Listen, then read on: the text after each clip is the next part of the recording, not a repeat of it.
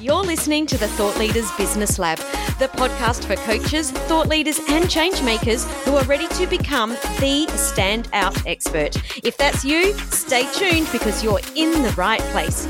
I'm your host, Samantha Riley, and I want to help you build a successful business sharing your expertise. Generate the impact and income you need to create your ideal lifestyle. It's time to make a difference and scale up. Are you ready? Let's enter the lab. Welcome to today's episode of the Thought Leaders Business Lab podcast. If you are a regular listener to the show, welcome back. It's so awesome to have you joining us here again today. And if you're new, welcome. It's really great to have you here. I really hope you enjoy what we're going to talk about today which is actually something a little bit different to what I normally do on a Monday. So, normally, as you know, if you're a regular listener to the show, I have a guest joining me on Mondays and we talk about a strategy that's working for them right now so that they can share their strategy and you can implement it in your business. But today I wanted to share something a little bit different. Today I wanted to share the three greatest challenges or the three things that have held me back the most while I've been building my expert business. And I want to share them with you, uh, share how they've held me back, how these things have impacted my business and also what I did to turn them around because I don't see the point of going through these challenges and not sharing the learnings so that you can understand how they can hold you up as well and what you can do to turn these these roadblocks or stumbling blocks around. So I'm going to share the three things. I'm going to share some stories with you just so that you can get a grasp on these challenges, roadblocks, potholes, whatever you want to call them, so that hopefully you don't make the same mistakes that I did. Some of them you might resonate with, you might already feel like them already, uh, and some of them you might not have really realized were happening to you or that they were even a thing. So let's jump into challenge number one. And this was a biggie for me, and it still does rear its ugly head every now and again. And that is being afraid to speak up and share my expertise and my views. I mean, who are we to call ourselves experts, right? I know this is something that not only I have dealt with, I know that it really haunts so many people back in my career as a dance teacher, which I was in for more than 20 years, something that was quite interesting that I realized was that the more I learned, the more I learned about my art, the deeper I dived into learning more about the body and what made people tick and, you know, just the artistry of dance the more I realized I didn't know. So isn't that interesting? The more the more years I studied and I studied for over 15 years that I was in teaching that the more I studied and the higher qualified I was, the more I realized I didn't know. And I see this with so many experts that come into my world. And because they realize this, because they realize how much they don't know, they don't ever feel qualified enough to speak up. But this is something that we need to understand that we're feeling like this because we do know so much. And by not speaking up and sharing, what happens is that the people that don't know quite as much as you will stand up and share their knowledge and expertise. And I'm sure you've seen this before where someone else says something or, you know, posts something, writes an article, and you're thinking, oh my goodness, I know so much more than that. So we have to be really aware that this is happening so that we can share our expertise. So I was really afraid to share my expertise and my viewpoints, whether it was in a blog or an interview or on social media. It didn't really matter what that medium was. I had these huge fears the fear of being judged and the fear of being called out publicly for having no idea what I was talking about. And I was afraid that if that happened, that uh, I would lose all credibility. And if I did post something, I would feel like a fraud. And we know this as imposter syndrome.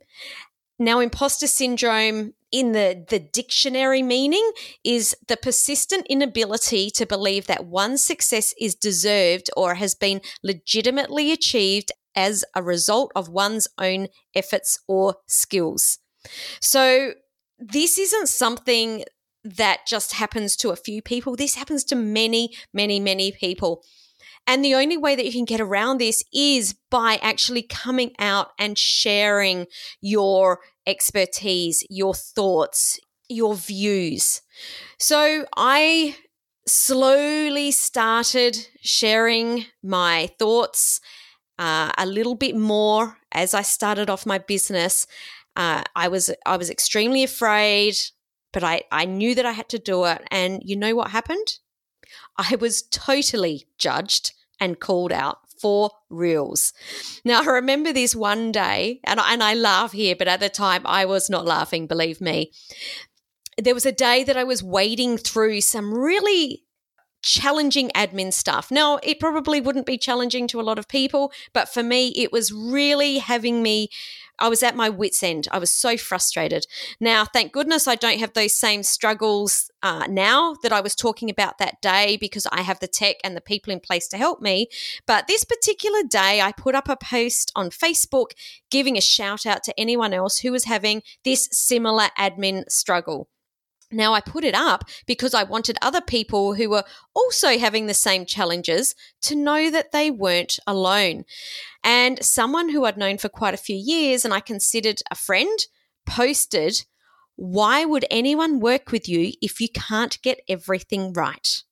Let me say that again. Why would anyone work with you if you can't get everything right? I mean, to me, this is so ridiculous. I do not know one single human on the whole entire planet who can get everything right. So it was a ridiculous comment in the first place, but I really, really took it to, um, I really took it personally. I mean, imagine what it would be like to be called out publicly on a post like this, where I'd already been vulnerable, I'd already been real, authentic, shared it to help other people for everyone to see, and then I get a comment like that. So let me tell you, I will never forget that day. I can tell you exactly where I was when I read that comment, and I would be able to paint the picture perfectly of what everything around me looked like it because I still remember it so vividly. But this day was also where I was served two of my really big lessons around this topic. So the first thing that happened was only minutes after Judgy McJudge Judge post uh, came up in my feed, my phone binged with someone reaching out to say that they'd seen that post, they'd seen the comment that that person left, and they were thanking me. They were thanking me because they'd been struggling doing exactly the same admin task that I was, and they were feeling ashamed and they were feeling lonely. And my post had them feeling seen, heard, and valued. And then my phone binged again and again with people reaching out to say thank you. Now, because of that post, I had clients sign up with me, and some of those clients are actually still clients to this day. And this was quite a few years ago. So, one of the really important lessons I learned was be real and share in a way that's authentic to you, and you'll attract the right people to your world. So, I didn't attract Judgy McJudge Judge to work with me, but he wasn't going to anyway. But what I did do was attract the right people into my world who really appreciated me and the kind of work that I did.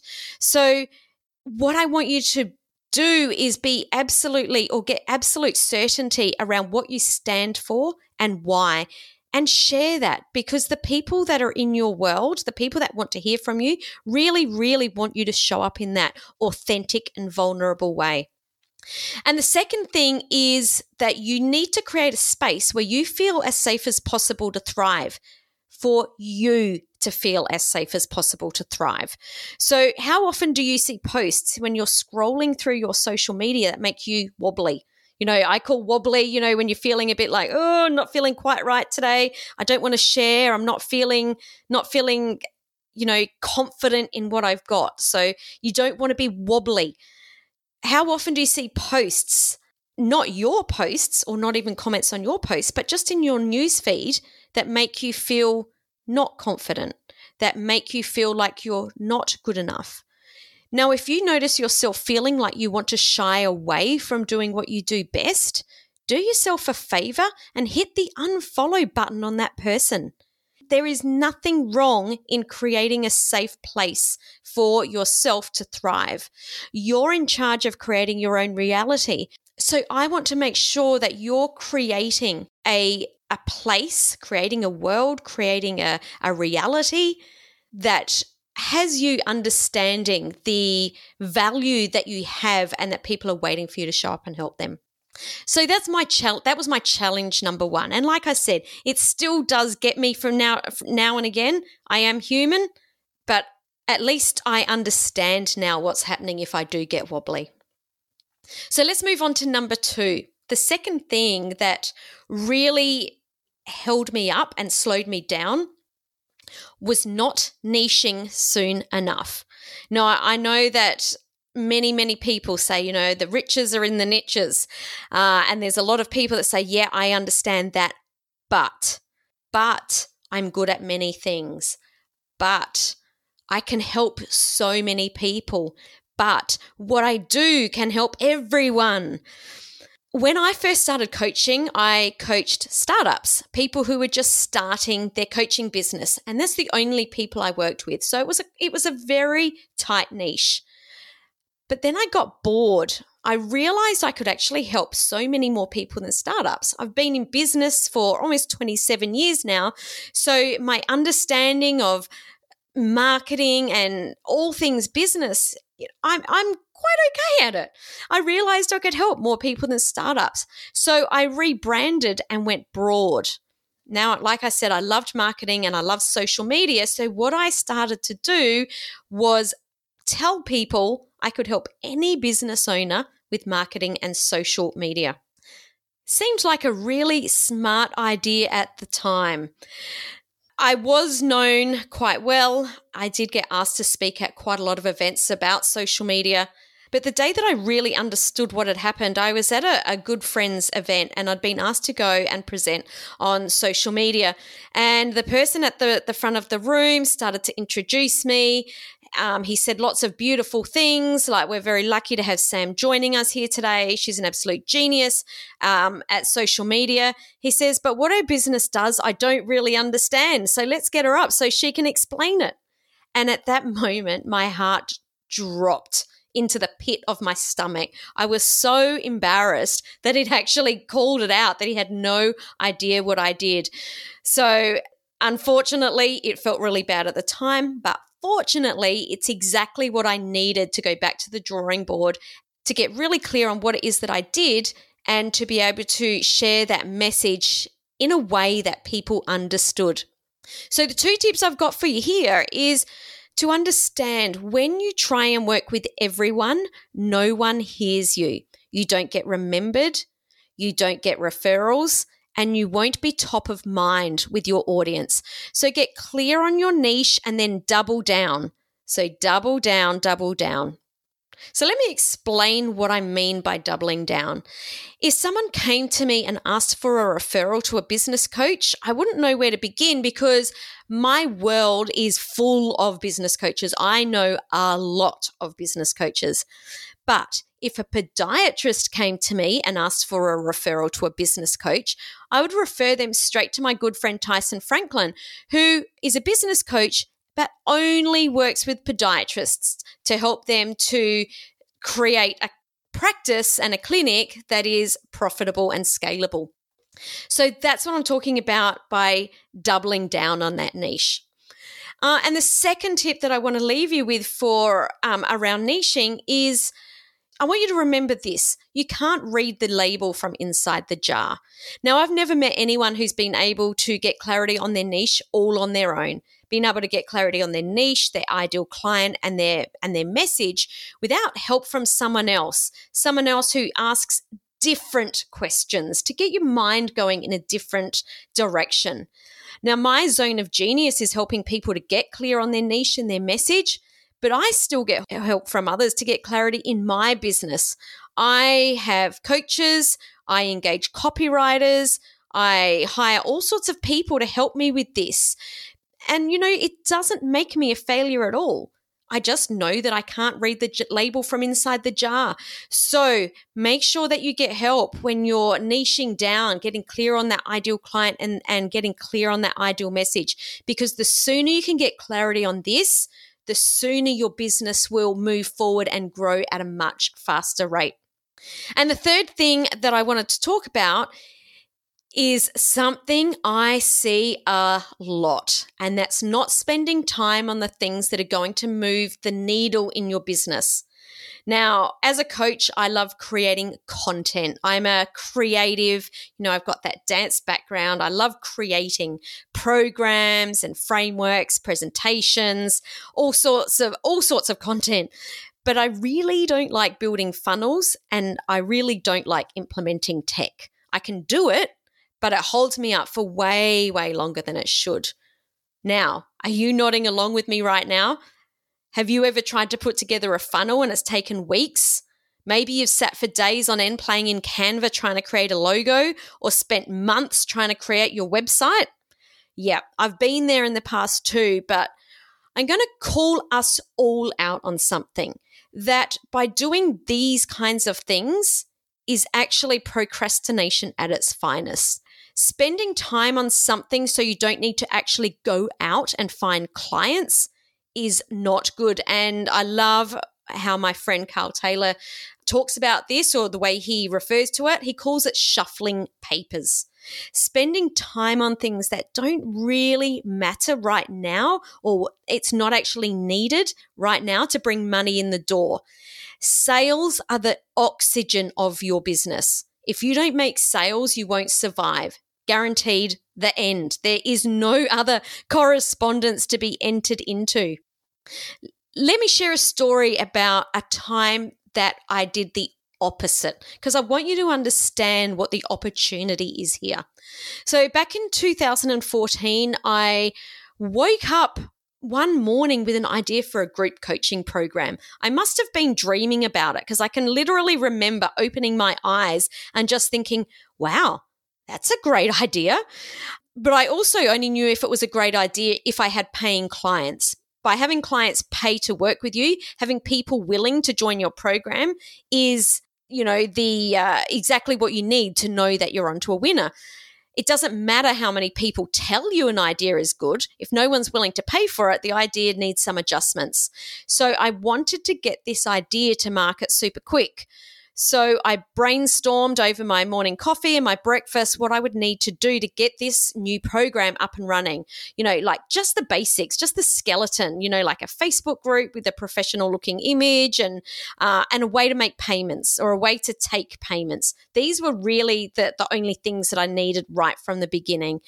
You know, don't need a website. You don't need fancy sales pages. You just need somewhere to uh, somewhere for your clients to go once they've signed up. Um, and before that, a way for them to be able to pay. So I could have spent a couple of days working on implementation. I could have spent a couple of days messaging people, getting on the phone, playing around in Canva, creating a logo. Maybe, you know, it could have taken me a week. What I've learned is it probably would have taken me longer. It feels like the more a, a job or a project stretches out, it's like it exponentially gets longer the longer it isn't implemented. So instead of doing that, I hired a service to do it for me so I could spend time on the phone signing clients. So by, you know, mid morning, I had found this concierge service to help me implement just those first few things that I needed to do. And while they were doing that, I was messaging people, getting people on sales calls, and signing clients. Now, by the end of that same day, the day that I had the idea in the morning or the day that I had the idea for the program, I'd signed and welcomed 10 people into my program by that evening. So here's what I want you to remember, guys. If you can climb a mountain on your own, it's not a very tall mountain. So if you're here to make a big impact, which I know you are because the people in my world do what they do because we know how many people we can help. We know the ripples of impact that we can create. We need people to help us to make sure those ripples go further. Trying to save money by doing everything yourself is a false economy. So, how much time do you spend fighting with tech instead of signing clients? And I want to ask you this question Is that really saving you money? Or is it slowing you down and preventing you from working in your zone of genius? Now, we both know the answer to that. But I know what you're thinking. Yeah, that's okay for you, Sam, but I'm starting out. I don't have a budget to get help. And I totally get why you'd say that because I've been there. But Number one, getting help doesn't mean you need to hire someone full time. You can hire someone just for a small task, or you can hire them on a project basis, or like me, you can work with a concierge service, a service that has multiple different um, agents that are trained in different areas so that you don't, you know, you can move as quickly as possible. And number two, and I really want you to hear this ask yourself, what do I need to do right now to be able to afford that? And I want you to put that question on a post it note and stick it on your laptop or within sight of your computer, up on the wall in your office, wherever it is, but somewhere that you can see very easily. It's super powerful. What do I need to do right now to be able to afford that? And if you ask yourself that every day, your business will grow and scale faster than you thought possible because it's all about asking yourself the right questions. So let's do a quick recap. The three things or holding me back from building my business as fast as I wanted was number one, afraid to share my expertise and my views. So my tip there is to be authentic and vulnerable, attract the right people by sharing exactly what feels right to you. Don't worry about the haters. They're going to be there. They will be there. Put things in place to make sure that they're not too far into your world. Number two, not niching soon enough. I can't stress the importance of this anymore. You must, must, must niche to be able to build your business. And number three, not spending time on the things that are going to move the needle in your business. So I really hope that you found today's episode valuable. I'd love you to let me know either down below under the show notes or over in the Thought Leaders Business Lab Facebook community. What is the thing that you've noticed holding yourself back the most? What is what are you doing to hold yourself back? Are you afraid to share your expertise and your views in a big way? Have you not niched down? Do you know that you still have to niche down and you're afraid to, or you don't know how to? Or number three, are you noticing that you're procrastinating and not spending time on the things that are going to move the needle in your business? Thank you so much for hanging out with me here today for another episode. I hope you've got value from this. If you have, I'd love you to share this episode on your socials, share with your network, and head over to iTunes or your favorite podcast listening app and give us a rate and a review so that other people can find us here while they're building their expert business too. Thank you so much for listening. I look forward to seeing you on Thursday. Ciao for now. Thank you so much for taking the time out of your day to listen to the show. Whenever you're ready, here are three ways I can help you. Number one, grab a free copy of the Thought Leaders Positioning Checklist over at samanthariley.global forward slash checklist. Number two, check out my inner circle for coaches, experts, and change makers over at samanthariley.global forward slash inner circle. Or number three, connect with me to discuss how I can work with you on a more personal or a one on one level at hello at samanthariley.global. I look forward to hanging out with you here again on Thursday, right here on the Thought Leaders Business Lab.